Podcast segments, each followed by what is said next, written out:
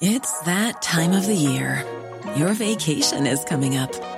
You can already hear the beach waves, feel the warm breeze, relax, and think about work. You really, really want it all to work out while you're away. Monday.com gives you and the team that peace of mind. When all work is on one platform and everyone's in sync, things just flow wherever you are. Tap the banner to go to Monday.com.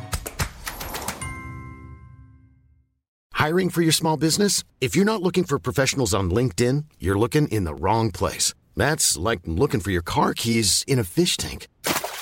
LinkedIn helps you hire professionals you can't find anywhere else, even those who aren't actively searching for a new job but might be open to the perfect role. In a given month, over 70% of LinkedIn users don't even visit other leading job sites. So start looking in the right place. With LinkedIn, you can hire professionals like a professional. Post your free job on linkedin.com slash people today.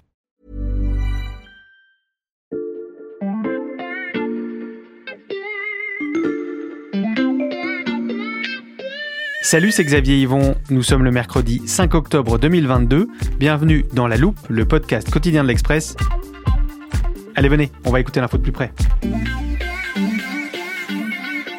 Alors, je cherche mon post-it. J'ai noté des chiffres pour que vous vous rendiez bien compte.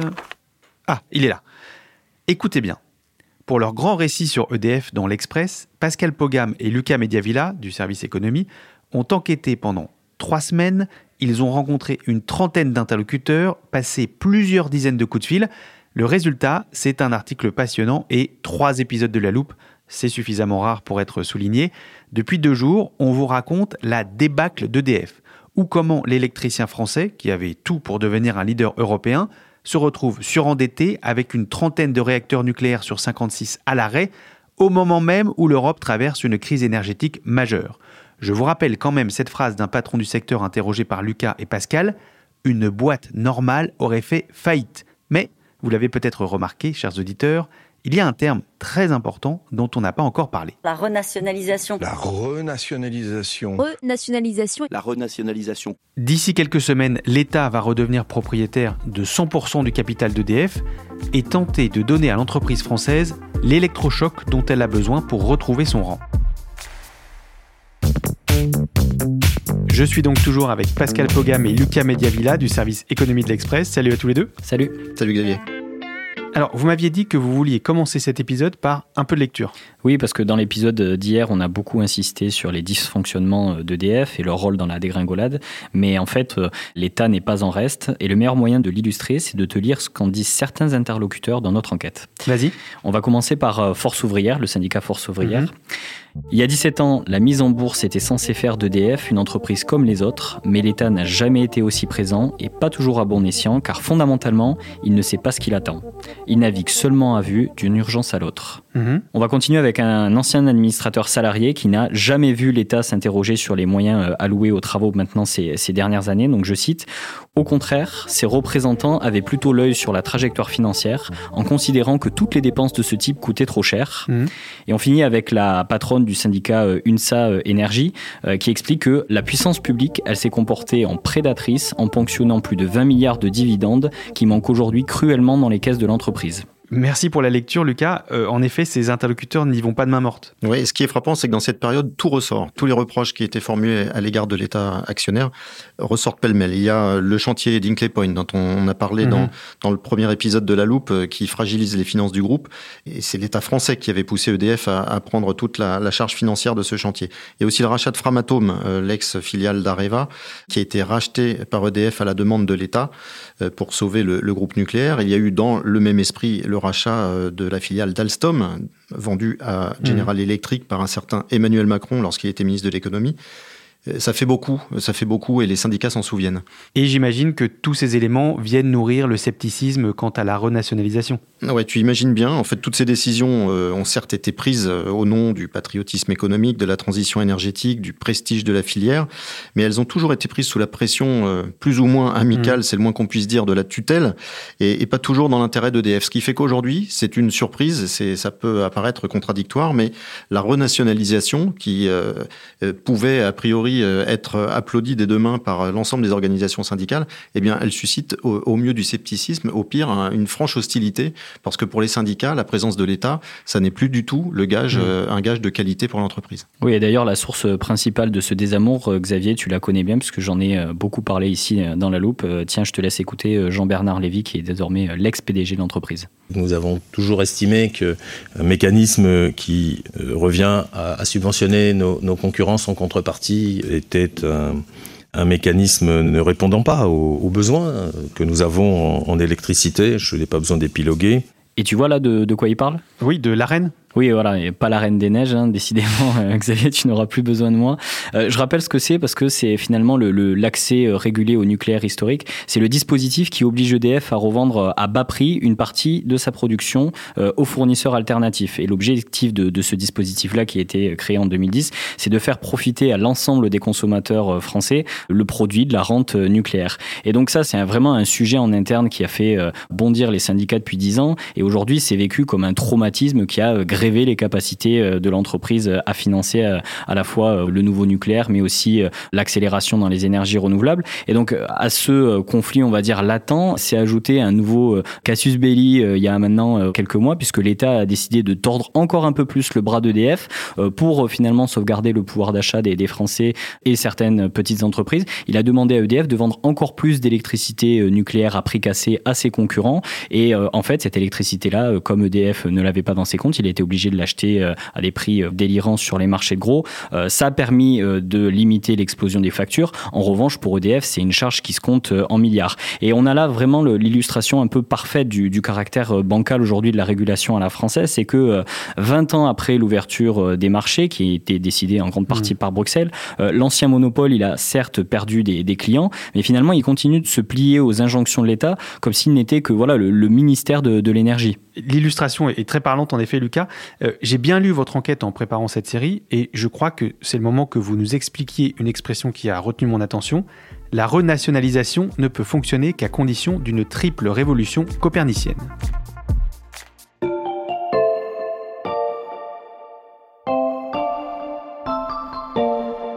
Toujours en préparant ce podcast, j'ai cherché la définition sur Internet de révolution copernicienne.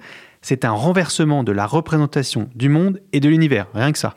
Oui, c'est un peu excessif, mais c'est un petit, il y a un petit peu de ça dans ce que nous ont dit euh, à la fois le corps social d'EDF, mais aussi euh, bon nombre de managers de l'entreprise, mhm. qui en fait invitent euh, à la fois le futur patron d'EDF et l'État à tout remettre à plat, tout reprendre à zéro, repartir d'une page blanche, avec le sentiment général que toutes les difficultés rencontrées aujourd'hui par EDF reflètent un, un, système à bout de souffle et que le modèle européen de l'énergie tel qu'il a été vendu et conçu par Bruxelles ne fonctionne plus. Mhm. Donc effectivement, la renationalisation d'EDF doit s'accompagner d'un changement profond de logiciel.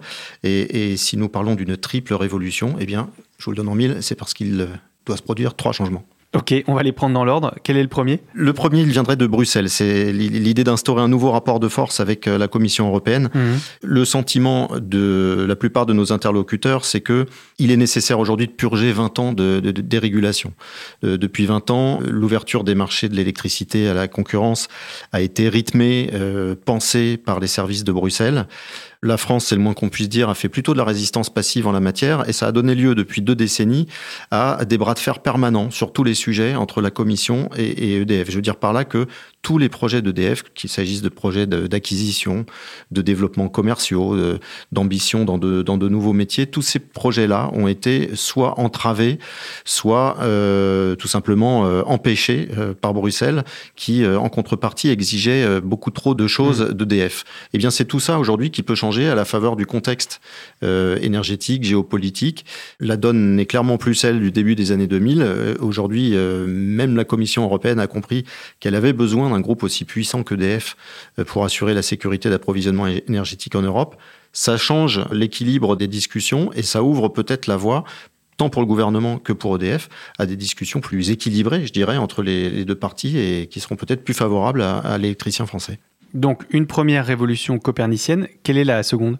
Euh, la seconde, c'est probablement de s'attaquer euh, au tabou de la sûreté nucléaire. Pourquoi je dis tabou? C'est parce qu'en France, euh, c'est une espèce d'épouvantail. On ne peut pas parler de, la sûreté sans pouvoir remettre en question. L'objet, c'est pas de remettre en question, mais, c'est de discuter les choix qui sont faits par l'autorité de sûreté hmm. nucléaire. Aujourd'hui, il y a beaucoup de monde dans la filière, en interne, là encore, chez EDF, mais aussi des gens qui travaillent dans d'autres entreprises du nucléaire, qui estiment que depuis la fin de la tutelle de l'autorité de sûreté nucléaire en, en 2006, cette autorité est devenue très tatillonne, est devenue de plus en plus sévère alors il y a des raisons objectives à ça, c'est-à-dire que EDF a, montré maintenant depuis 20 ans qu'il était loin d'être infaillible. On a évidemment en tête l'exemple voilà, des, soudures de Flamanville qui étaient mal réalisées. Donc il y a des raisons objectives qui ont créé une forme de méfiance entre d'un côté le gendarme du nucléaire et de l'autre côté EDF.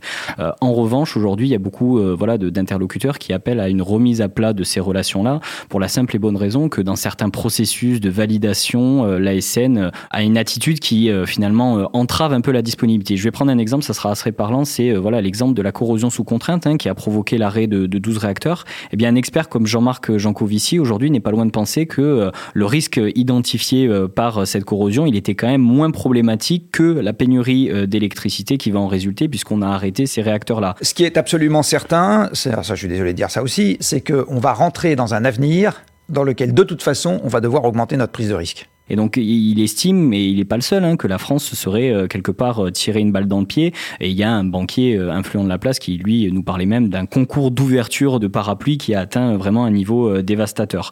Donc aujourd'hui, effectivement, un patron d'EDF, il peut pas tenir ce discours parce que les critiques, notamment des opposants nucléaires, on sait très bien que voilà, il y aurait pas mal d'éléments là-dessus. Mais quelque part aujourd'hui, l'État doit prendre ce sujet en main, remettre à plat les relations entre la SN et EDF, et surtout voilà, le faire sans donner l'impression qu'il sacrifie euh, la mm. sûreté des installations euh, aux enjeux de productivité. Donc, ajuster l'équilibre entre sûreté nucléaire et maintien des capacités de production. Et la révolution numéro 3, de quoi s'agit-il? Alors la révolution numéro 3, elle se joue au niveau de l'État. En mm. fait, c'est le, le nécessaire retour de l'État stratège. Euh, c'est sans doute pas la révolution la plus facile à mettre en place parce que ça, ça, suppose un retour à cette période fantasmée dont on a déjà parlé, la période 70-80, l'expertise des années Pompidou-Giscard avec un État planificateur, une vision, une politique énergétique euh, très cohérente. Et pour renvoyer aux, propos du syndicaliste que nous citions tout à l'heure sur euh, cet État qui ne sait pas quoi faire d'EDF, qui réagit d'une crise à l'autre, eh bien c'est ça qu'il faut solutionner aujourd'hui. Un des interlocuteurs que nous avons rencontrés dans cette enquête nous disait depuis 15 ans, euh, la décision tragique a été de rattacher l'énergie au ministère de l'écologie. Nous avons confié notre politique énergétique à des anti-nucléaires. Et ce faisant, l'État s'est privé de toute possibilité de penser les enjeux liés à l'énergie et les décisions qui devraient en, découler. Et eh bien, c'est tout ça qui se joue aujourd'hui. Euh, là encore, l'idée d'une page blanche pour l'État aussi, qui doit remettre tout à plat et qui doit euh, réinventer un système électrique au cœur duquel EDF jouera pleinement son rôle. Une triple révolution ambitieuse donc. Je pense à nos auditeurs qui voient la fin de ce podcast approcher et s'interrogent toujours sur son titre votre patience va être récompensée, on va se demander si, malgré tout ça, la France a encore une chance de devenir l'Arabie saoudite du nucléaire.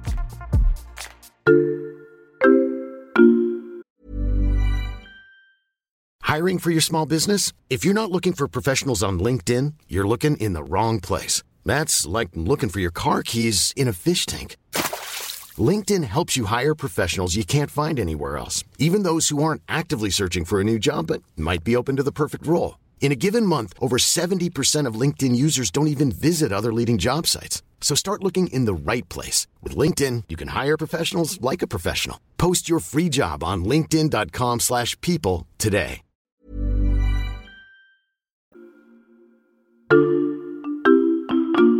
J'ai l'impression qu'il y a un verbe qu'on a beaucoup utilisé tout au long de ces trois épisodes, Pascal et Lucas, c'est remettre à plat. On dirait qu'il faut le faire dans tous les domaines ou presque chez EDF, et c'est dans ce contexte que l'entreprise change de dirigeant. Oui, on l'a appris il y a quelques jours, après un, long suspense. Euh, Jean-Bernard Lévy va donc être remplacé par euh, un homme qui s'appelle Luc Raymond. Euh, mhm. Luc Raymond, ça n'est pas tout à fait un, inconnu dans l'univers énergétique. Il, est, il était le numéro 2 du groupe Schneider. Il a aussi été, pendant quelques années, directeur de cabinet à Bercy de Francis Maire, de Thierry Breton. et à ce titre-là, il a été en charge du dossier de la fusion entre GDF et Suez. Mhm. C'est quelqu'un qui connaît bien le secteur de l'énergie et qui va donc prendre ses fonctions dans, quelques semaines avec le titre de PDG. Et un PDG qui aura effectivement beaucoup de pain sur la planche L'un de ses lointains prédécesseurs, Pierre Gadonex, euh, avait l'habitude de dire chaque matin en arrivant au bureau qu'il se demandait ce qui allait lui tomber sur la gueule. Mmh. Eh bien, ce qu'on peut se dire quand on liste euh, toutes les difficultés euh, dont nous parlons depuis avant-hier, c'est que son successeur risque de se poser cette question-là plusieurs fois par jour, parce qu'en fait, ce qu'il a devant lui, c'est pas seulement un plan de redressement sur le plan opérationnel, financier. Il a, vous l'avez compris, un enjeu de confiance interne à retisser. Mmh. C'est extrêmement important, et ce à tous les niveaux de l'entreprise. Et puis, j'ai beaucoup parlé de l'idée de repartir d'une page blanche. Et là, ça dépasse le cadre d'EDF, c'est tout l'équilibre énergétique français qui est à revoir. Certains parlent d'une opération vérité, de cesser de se raconter des histoires, et surtout, surtout, de reprendre la boîte sous un angle économique et, non plus uniquement hmm. politique, comme ça a trop été le cas ces dernières années. Et pardon pour euh, la formulation un peu directe, mais au vu du tableau que vous nous avez dressé tout au long de ces trois épisodes, que se passera-t-il si on n'y arrive pas? Bah, si on échoue, euh, bah, notre pays, euh, et pas que notre pays d'ailleurs, mm. l'Union européenne doit se préparer à d'énormes problèmes pour les 50 ans à venir. Euh, la situation qu'on va connaître cet hiver, elle est assez grave, elle est assez inquiétante pour se rendre compte, est-ce que c'est un panorama de ce qui nous attend les 30 prochaines années, les 50 prochaines années? Personne ne veut vivre mm. ça en France et par rapport aux objectifs qui sont les nôtres, à savoir décarbonation de la société et permettre aux foyers quand même et aux entreprises d'avoir une énergie à un bon prix, un prix stable et un prix qui soit compétitif. On voit les, dangers qui arrivent. Donc là, c'est la version sombre de l'histoire et qui, en réalité, quand on a interrogé quand même euh, voilà, une trentaine d'interlocuteurs, nous disent c'est la, version la plus probable de l'histoire. Donc il y a un hmm. scénario qui est quand même assez noir. Mais il y a un autre scénario qui est quand même euh, plus lumineux et, ça, on va dire que c'est le scénario à laquelle, auquel s'accroche euh, encore la majorité des, salariés. Et ils ont raison, c'est qu'on puisse faire en sorte que l'entreprise prenne ses problèmes à bras le corps, engage les réformes qui sont nécessaires et le fasse avec le soutien d'un État qui soit à la fois planificateur et qui soit aussi euh, stratège. Si on remet ça dans une perspective historique, et Pascal, là je me tourne vers toi, est-ce que le moment qu'on vit avec la crise énergétique peut servir de déclic comme l'avait fait le choc pétrolier dans les années 70 Oui, merci pour la perspective historique, Xavier. Mm. Euh, effectivement, mais c'est pour ça que c'est un crève-cœur cette affaire. C'est que sur le papier, EDF a vraiment tous les atouts, toutes les cartes en main pour tirer profit de la situation. C'est d'ailleurs pour ça que l'Europe entière euh, regarde avec attention ce qui se passe chez EDF.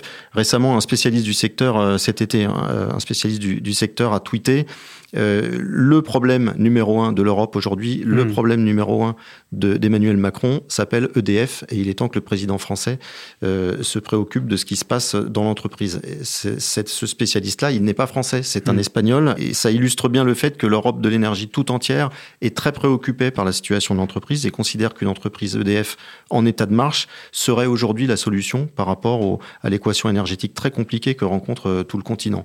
Et, et donc c'est vrai que si les choses sont reprises du bon pied, euh, l'entreprise peut, à terme, en ayant réglé ses problèmes, on peut tout à fait imaginer une entreprise qui tire pleinement euh, profit de son, son, parc nucléaire et qui gagne beaucoup d'argent et qui alimente tous les pays voisins avec son, ses centrales nucléaires. Ça n'est pas un fantasme. Et c'est là que tu vas me parler d'Arabie saoudite du nucléaire. Oui, ça renvoie tout à fait au premier épisode. On parlait d'oasis électrique. Mhm. Et c'est vrai que, euh, encore une fois, je me répète, mais EDF a tous les atouts pour être cette oasis électrique européenne, à l'heure où le nucléaire euh, est de nouveau... Euh, soutenu euh, par une majorité de Français. 75% des Français sont aujourd'hui favorables euh, au nucléaire, d'après un sondage récent.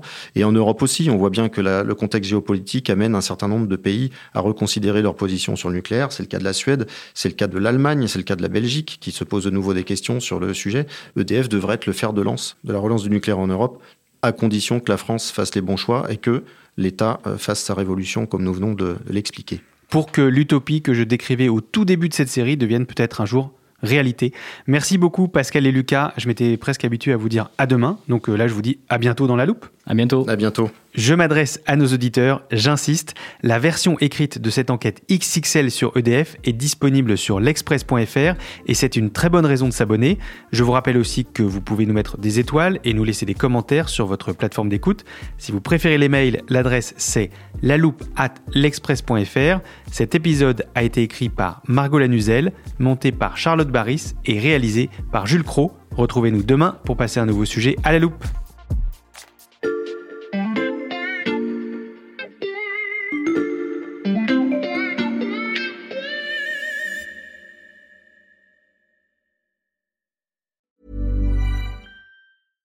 Small details are big surfaces. Tight corners are odd shapes. Flat, rounded, textured, or tall.